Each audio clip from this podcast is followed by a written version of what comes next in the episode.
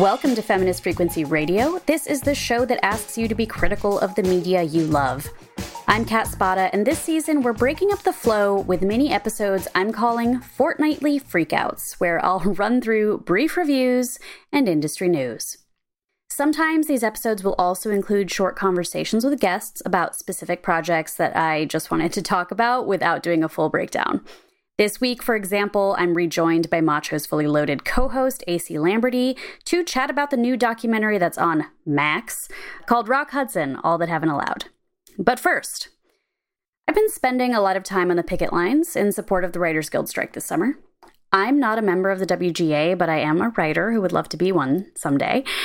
Uh, I was still in school studying screenwriting during the last writer's strike in 2007, and it's a completely different experience now, 16 years later.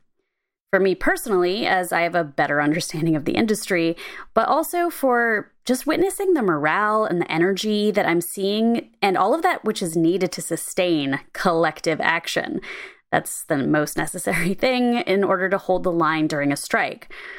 I have to think that social media is stoking the flames of FOMO, getting the word out about special events and picket themes. And overall, I think there's a general unrest with the changing face of labor in an industry that more and more pits art and commerce against each other. I've noticed that at several of the picket locations, there are donations that have been organized by the DSA, Democratic Socialists of America Los Angeles chapter.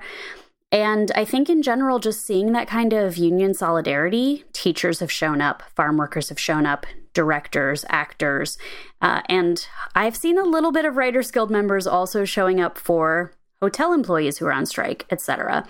Um, personally, it's been very uh, heartwarming to see that, and also something that I wasn't paying as much attention to during the last writer's strike. If you're looking to learn more about the strike and labor issues from industry insiders, I have a couple of recommendations.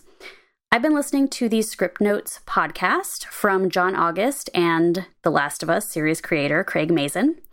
I've been reading the Strikegeist newsletter from The Ankler and enjoying social media updates from writer and comedian Franchesca Ramsey. All three of those are linked in the show notes. I've also made it to a lot of movies in theaters in the last few weeks. As I was writing these down and checking my Letterboxd, I was realizing just how much I consume, but I don't see that as a negative. I also have revisited some projects from previous episodes of Feminist Frequency Radio. I finally watched Lois Weber's 1916 film Shoes, which Anita and Ebony discussed during Hollywood Through the Decades and I started watching Johnny Mnemonic in black and white. But seeing it once was enough for our Cyberpunk Summer episode with Ryan Broderick last year. So I really only watched about half an hour of that. Um, but if you haven't seen Shoes and you have the Criterion channel, it's on there. It's an hour long and it is a hoot. It is a very sad, dark movie, but I really found it very watchable, which isn't always the case with a silent film. So check it out. In theaters, I've watched and I think I'm even missing some that I did not put in Letterboxd. But I've been watching Joyride, The Blackening, No Hard Feelings, Past Lives, You Hurt My Feelings, and Spider Man Across the Spider Verse. No Hard Feelings is wonderful, uh, but Past Lives is my favorite movie of the year so far. I might actually get some guests to come on for a full episode about it later because I really haven't stopped thinking about it. Performances, the storytelling of filmmaker Celine Song, the references, the way it uses technology, all of that has just really, just really stuck with me. Uh, whereas in a completely different vein, I had so much fun seeing Joyride, which had the original working title of Joy Fuck Club. So if you, like some friends of mine, hadn't heard of the movie and thought I was talking about like a movie that had come out in the early aughts that is called Joyride, which I had not heard of, this is a road trip buddy comedy that is audacious and sexy, and it does like a little bit of heartstring tugging, but mostly it's just a comedy that is about four folks having fun. And I, I loved it. I totally would go see it again. Its stars Stephanie Hsu and Ashley Park had already won me over in previous roles. Yes, I watch Emily in Paris. Uh, and I can't wait to see more from their castmates Sherry Cola and Sabrina Wu. On streaming, I caught up with Three Minutes a Lengthening, A Thousand and One, Knock at the Cabin, Wildflower, and Flamin' Hot. I'm really just going to focus right now on the documentary Three Minutes a Lengthening from director Bianca Stigter. It uses three minutes of found footage filmed during a visit to Poland in 1938 to tell the stories of thousands of Jews killed in the Holocaust. What makes this so fascinating as a Holocaust World War II documentary is how it never shows you any visuals outside of this footage. And it examines the purpose of documentary and film and technology and how we use these things to cement the legacy of lives lived and lost. I really appreciated it, like that it wasn't just a straightforward talking heads modern era film of this town square you never look away from the same three minutes of footage. And the filmmakers in the edit draw your attention to certain things, certain faces and places. And they also use uh, technology to work with the footage. It had almost been destroyed by time. So it, it really was like a fascinating, not only the story of the people in this town in Poland and a story of the atrocities, but a story about film and memory. And I really again, that, that one has stuck with me for reasons I was not expecting. And finally, like totally off off topic, I don't know, is there a topic? I had a really great night babysitting my 12-year-old niece and watching a double feature of Wild Hearts Can't Be Broken and Beetlejuice, which was maybe a perfect preteen movie night. One half horsey and adventurous, another half creepy and artistic in the best way potentially partly creepy because I forgot that Alec Baldwin is in it since I hadn't seen it since I was a kid. Um, but man, I mean, what a what a what a fun ride that movie is. Anyway, this has been your fortnightly FREQout from me, Kat Spada. You can follow me on Twitter at cat underscore ex underscore machina, and I'm trying to figure out Bluesky and or Threads as well. Be sure to follow Feminist Frequency at FemFreq while we figure out what's next with the social media landscape. And now, on to my conversation with AC Lamberty about the new documentary from director Stephen Kijak, Rock Hudson All That Heaven Allowed. AC! Hi! Welcome back to Talking About Men. You thought you could get rid of me. How foolish. How foolish. We strapped into our chairs and strapped on Max's new documentary Rock Hudson, All That Heaven Allowed. And I don't know, it's just a random because for these um fortnightly FREQout episodes, I'm just kind of talking about like the things I'm I'm watching and digging. And I hadn't seen this yet, but I was intrigued by it. And I was like, well, AC and I can watch it and, and have a little chat. Yeah. What is your exposure to Rock Hudson before this? Yeah, very little, honestly. I have a yeah. quite robust watch list coming out of it, which I am very excited about. But my, I really only have seen All That Heaven Allows, which I loved. Um, I saw it in theaters for the first time, like on 35 millimeter or whatever. And it was mm. gorgeous and like it's just so amazing. Um, and then interestingly, which is like this is touched a bit on in the doc I think I had him confused with Tab Hunter. Yeah. For most of my life because I had I've seen I'm a huge John Waters fan. I've seen all of his films. He makes a lot of references to like Rock Hudson and Tab Hunter and Tab Hunter is in polyester as like a Rock Hudson figure. Yeah. And so I think I got them mixed up in my head. So I know like the archetype um, and I knew about him dying of AIDS and I knew about all the heaven but that's pretty much it. Like I think I just kind of knew the mythology. Same. I I think of him mostly as the Rock Hudson and Doris Day. Like yes. the Pillow Talk, which I like I know I've seen Pillow Talk, mm-hmm. but it, he's not a big figure in my in my Hollywood memory in the same way as like a Cary Grant or you know uh, other men that we talked about totally. during the season of Machos Fully Loaded. like, oh yeah, Rock Hudson, like we all know about him. Like that was kind of yeah. it. I I think we talked about because we talked about James Dean, of course, with mm-hmm. Rebel Without a Cause, and like I've still never seen Giant. Yeah, me neither. So I always thought, oh, that's that James Dean Elizabeth Taylor movie. like, oh, didn't realize like Rock Hudson is the central character and star until watching this doc. Yeah, I thought it was so interesting that like he was the entire timeline of like a 20th century gay Hollywood in a yeah, way to sure. be like coming up in that wartime era. Mm, studio then, system. Yeah. And then like to be closing it out on Dynasty. Yeah. And everything in between, an Oscar nomination and everything in between. Yeah, there is like a particular kind of tragedy too, to like where he ends up and kind of mm-hmm. stars of that time period just the fall feels really hard. and yeah. I felt that in this doc for sure. Um, I don't think I, I knew the scope of how famous he was, which I think speaks to like our knowledge of him yeah. before this. Yeah. I had kind of heard, because I'd heard some reviews of this documentary that mm. I think, and they were from gay male reviewers who were kind of like grappling with like, is it ghoulish to get so into the details of his personal life when he huh. was very Private. protective of it. But then, like, when I was watching it, I was like, was he? Like, he was, but also he was not. Like, he was living yeah, out. I mean, it's it's the way. way a lot. Like. I am sure there are celebrities doing that now. You know what I mean? Like, yeah. I don't. Yeah, it really is like if you know, you know. And he he like picked and chose, which makes a lot of sense to me. I don't know. Um, I will say it delivered on like amazing, insane sex details of like gay Hollywood past. Really enjoyed that part of it. I'm always happy when Armis- Armistead Maupin shows up. I don't know how to pronounce his name. I always just see it like his yes. name, Tales of the City. But completely. Um, yeah, like I think that it, this is also one of those things where he against his will is like the face of AIDS. And yeah. him being out, like just out as having AIDS, let alone out as being gay, mm. like potentially was hugely beneficial to like a lot of people. Yeah. But in the documentary, they're like, no, like he didn't save any lives. Everybody died.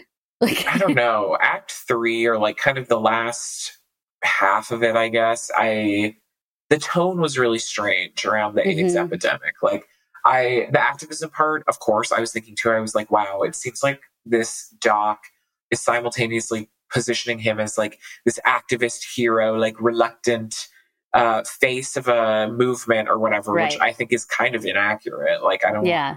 I think he would resist that characterization. But yeah, and then like you said, there are also these talking heads of people in his life who are like, well, what the fuck does it matter?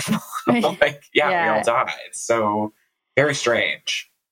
The documentary is is not great. Like it, the filmmaking of it, it felt very like, oh, this is how I would make a documentary because yeah. I am not a skilled documentarian. Right. I would absolutely pull all of the sound bites from his old movies that seem to like fit or completely thematically match what someone's talking about. But yeah, where they're like, and then he was on death's door, and then they cut to a scene of him from a movie like talking about death. And I'm like, yeah, no, yeah, like we know what death is. For, sh- for sure. um, or, you know, why are you such a gay bachelor all the time? like uh, every snippet of that, which I was like, this is 100% the documentary I yeah. made. it, it really is like, what makes up a documentary? A talking head, some archival footage, like, like yeah, it, yeah. But let's talk more about yeah the fun stuff. Okay, the 40s, 50s, 60s. The... God damn, I wish I was there. I will say every supporting man is like some fucking twink who left the Midwest for LA. And I was like, I'm I'm proud to carry on the lineage. like I'm happy to support, happy to be here. It, it, it was so like I loved the picture of Hollywood. Yes. Like less even the picture of like gay life or the picture of this man, but the picture of like some gay guy who ran a casting thing in Hollywood yes. being like, so we got to get a bunch of Midwestern twinks who are sailors and soldiers, mm-hmm. tell them to not stop working out, and then take pictures of them in the shower. and that's how we're going to create a generation of leading men. He's just like me for real. so brilliant. I love it. The manager guy oh my God. interesting. It's truly like image brand making OG. Fascinating. all of the talk about aesthetics and bodies and sexuality is really interesting. Thinking mm-hmm. about like Marvel and DC and just kind of like right. the superhero landscape now, which feels weirdly equivalent. Like, yeah, yeah, the shaping of bodies, but there there also is like more of an inherent sexuality with these Rock Hudson like studio films than there is with Marvel films. Like, I don't know. I feel yeah. like there's a weird evolution there somehow. Well, and that it seemed like a, they said it was sort of a reaction to these like effeminate theater men. Yeah. Like your Errol Flynn's or your Laurence Olivier's who came from the stage and they were just right. wearing more more makeup the on their faces. Film. Yeah. Yeah, for sure. But I also loved the like the gossip churn industry yeah. and the like possibly like wicked lesbian that he marries for three yes. years. Yes she needed to chill. I I mean, she's iconic. it seems so mean. so mean. Like, first of all, you see this woman, she is the secretary of like Hollywood's homosexual casting hub. Yes. I wrote in my notes, I'm like honorary hack, like, yeah. like big time. She absolutely knew what was going on. She was probably a lesbian herself. Yeah. And then she just was like, no, no, no, no. Like, I don't want to be seen as like just, just the complicit wife or whatever. Yeah. Like, I'm going to get my alimony and write a book, which, yeah. you know, the original Real Housewife, honestly. oh, I did love all of the like, just kind of gay dude friendships mm, in this. Yeah. Like his friendship with what are their names? George Nader and Mark Miller, this couple, the gay couple that he just meets and becomes friends with. I'm like, I'm sure they fucked probably, but I'm like, yeah, they're just besties. And he has a couple different relationships like that that I just found very beautiful and sweet. And I loved hearing stories about him being like raunchy and like a little party boy. It was just like, that's so cool. It's like so humanizing that like that's someone I would have maybe been friends with. You know what I mean? Yeah. Just love that. That was very that was like a beautiful portrait of like Southern California, also like yeah. Going to Laguna, going to the desert, going to Joshua Tree. Oh my god! Like, they were like, "We're going to Laguna, boys trip." I was like, "You're so gay! It's insane! like, it's so crazy." Yeah, like one guy who's like, I mean, we were just play like we just played around. We went skiing. We went on some trips. There's a picture of just like eight boys skiing.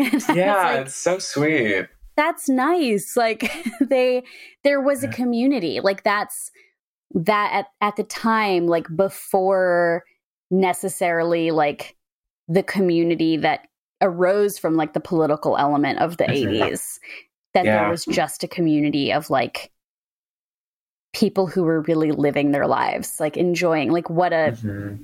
what a peak of for of freedom for these guys and they talked about the the pain of the closet yeah. But it didn't like at least the picture I saw wasn't necessarily that that Rock Hudson was like I'm grappling with like whether or not to come out. I think yeah. it was just like, no, this is just this, this is, is, just life. Is. This is how I get to live this way, but to the public, I'm another way. Right. Uh, yeah, for sure. It's a truly like work life kind of thing, you know? Yeah. Um, it's, I love all of the gay community stuff at the time, like locations and whatever, mm-hmm. um, and like even referencing like adult theaters that he went to, and like that amazing story of like him going to this orgy and yeah. like seeing him walk around and people being like, "Oh my god, that's Rock Hudson." um, a lot of the locations that like we see in archival footage or are referenced or whatever are parodied in Hustler White Ah. the Bruce LaBruce movie that we yes. talk about in Machos. So still highly recommend. I was like, wow, I have a new appreciation for this. I feel really smart. Um, I feel like we need to talk about how he looks. yeah, no, we do. the, the aesthetics. Yeah. The, the, hair body face. Uh. As Diane Warren would say. what a beautiful guy. Mm-hmm. You know, we've talked about Paul Newman and like Paul Newman and Marlon Brando and Rock Hudson, I think, are in the same like face uh, yeah. network of like totally. pillowy lips and like a nice, yes. strong facial features. But there's a scene where they talk about like he did a role that was beneath him so that he could be in a yeah. Douglas Sirk movie and he plays like a soda jerk. Right. And Piper so, Laurie is like, "How dare he? So sexy! yeah. How dare you like put him in a role for a teenager? He's a man." Bless her, I love her. Um, yeah, he's he's just like barrel chested and tall and tan, like, and I think that that really did did get into like the shift that is still there. I think of like blue collar work and mm-hmm. masculinity and then like yeah. the sexualization of that where all those promotional photos he's got like a rake or yes. like a hammer or something and he's sweaty and it's like yeah yeah it's so I mean, I feel like we talked about this in the like machos who are gay episode, but it's like an aesthetic that is projecting heterosexuality so hard that it just comes all the way back around to being just the hottest gay shit I've ever seen in my life. Like, yeah. it's incredible. Oh, he's he's so beautiful, and I love the that explanation, that kind of soda jerk scene too, where it's mm. like the inclination was initially to cast him in action roles or kind of like swashbuckling hero roles but he, those movies were flops and people didn't watch them. But then, like, once he became like the Prince Charming, he was winning awards. He was making a shit yeah. of money. He was like the doll. So yeah, Prince Charming is just it's perfect. Like that is. He's so beautiful. It's crazy. Until his evil lesbian wife took all his money from him in the divorce. so crazy. So in conclusion, like I I wouldn't necessarily say anyone needs to watch this doc, yeah. but I also have like a Rock Hudson viewing list that mm-hmm. I am intending to build upon. So, what are some projects like if you're listening to this and you're like, I want to know more about like this mid-century like icon, um, mm-hmm. what are some things that you're going to check out? Let's see. Okay the only one I've seen as mentioned is All That Heaven Allows, but it's lovely. It's so beautiful. Douglas Sirk melodrama. I even just recommend it, even if you don't give a shit about Rock Hudson. It's like worth watching. It's so yeah, it's lovely. Um, I want to watch Seconds really badly. There's a very. whole section in the doc where it's like this was such a departure for rock, and I'm very interested in that. Yeah, so that's like a 1966 body horror sci-fi movie. Yeah just from the clips they played, I gathered that it was like a man who has surgery to like reconfigure his appearance for some reason and is haunted, you know, by it. And it looked very it looked very dark and they talked a lot about the meta commentary of like was Roy Fitzgerald was that his real name? Yeah. Yeah. Like the making and unmaking of a man and of an image that definitely is on my list. Totally. Here's the the Letterboxd log line for seconds. Yeah. A secret organization offers wealthy people a second chance at life. The customer picks out someone they want to be, and the organization surgically alters them to look like the intended person, stages the customer's death, gets rid of the person, and the customer takes on a new life. So that's the the conceit there. Dang. Yeah, interesting. Um, and I haven't seen any of the Doris Day stuff, um, mm. which you is like your primary association. Um, so I'll have to check those out. I know they're like very fluffy and funny and cute. Yeah, but definitely like that they approach talking about sexuality in yeah. a way that. Uh, have you ever seen the parody homage down with love? Yes i have actually and i love it. I love that, yeah. that film yeah. Then you've got to watch pillow talk. Okay. it's like there are right. like shots that are like frame by frame. Man i mean that one side by side where it's clearly just like a practical set split yeah. down the middle with their feet on the wall i was like that's amazing. I love stuff like that. So, yeah, yeah so visually uh, incredible. I so i definitely want to watch seconds. I want to watch giant uh, for sure same. And then you know, I like I'm a Columbo uh, oh. viewer, so I'd like to maybe watch an episode of McMillan. I'm just curious. I'm yeah. like, what was what was the like kind of second act for this guy? Um, for sure. And yeah, like pleased to know more about this man, but um, you know, as documentaries go, it's fine. Yeah, I will say my one other nitpick with it, or like a little questionable moment there's this whole sequence where Rock Hudson is supposed to kiss Linda Evans. Yes. On a TV show. And this is like right after he's found out he has AIDS. And I mean, he hasn't told anybody but his friends, whatever. And he kisses her in the scene, and they do a bunch of takes. And Linda Evans is like, he's so closed off and cold, and it was like a horrible experience. Like it wasn't the Rock Hudson I knew, whatever. And he in his journal was like, I didn't want to give her AIDS from kissing yeah. her. I felt horrible, whatever the documentary doesn't really go out of its way to like dispel anything about how AIDS is transmitted, and I totally. felt like that was maybe a little bit irresponsible. like, I don't know, I don't know. It got a little bit sensational it, left. It left a lot up to Linda Evans' tear-filled confessional, where she's like, yeah. "At the time, we didn't know," and like, yeah, they should have said kissing cannot transmit yeah HIV or AIDS, like, and but yes, at the time they did not know. Like, yeah, right. Fair to say that that, that sure. was the fear at the time, but agree with you that they just like. I remember watching the ESPN thirty for thirty about Magic Johnson, and like his coach puts a band aid on his knee when he has like a small injury, and how the yeah. coach at the time was like, I knew how important it was that the cameras see me put the band aid on him without putting gloves on. Yeah. Like that this would be huge for the audience and for him. Mm. Like that, you know, they could have gone, they could have just spent wow. a moment on that. Agree. Um, yeah. yeah. But yeah, agree. As far as docs go, I feel like if you're a huge stan, like it'll be so satisfying to like hear all the fun little stories and I don't know, salacious details and stuff. But yeah agree. Maybe we should all just watch more Rock Hudson movies. Yeah. Well, thanks for checking this one out with me. Always. I'll see you soon. Yeah. For something special. bye bye. Bye.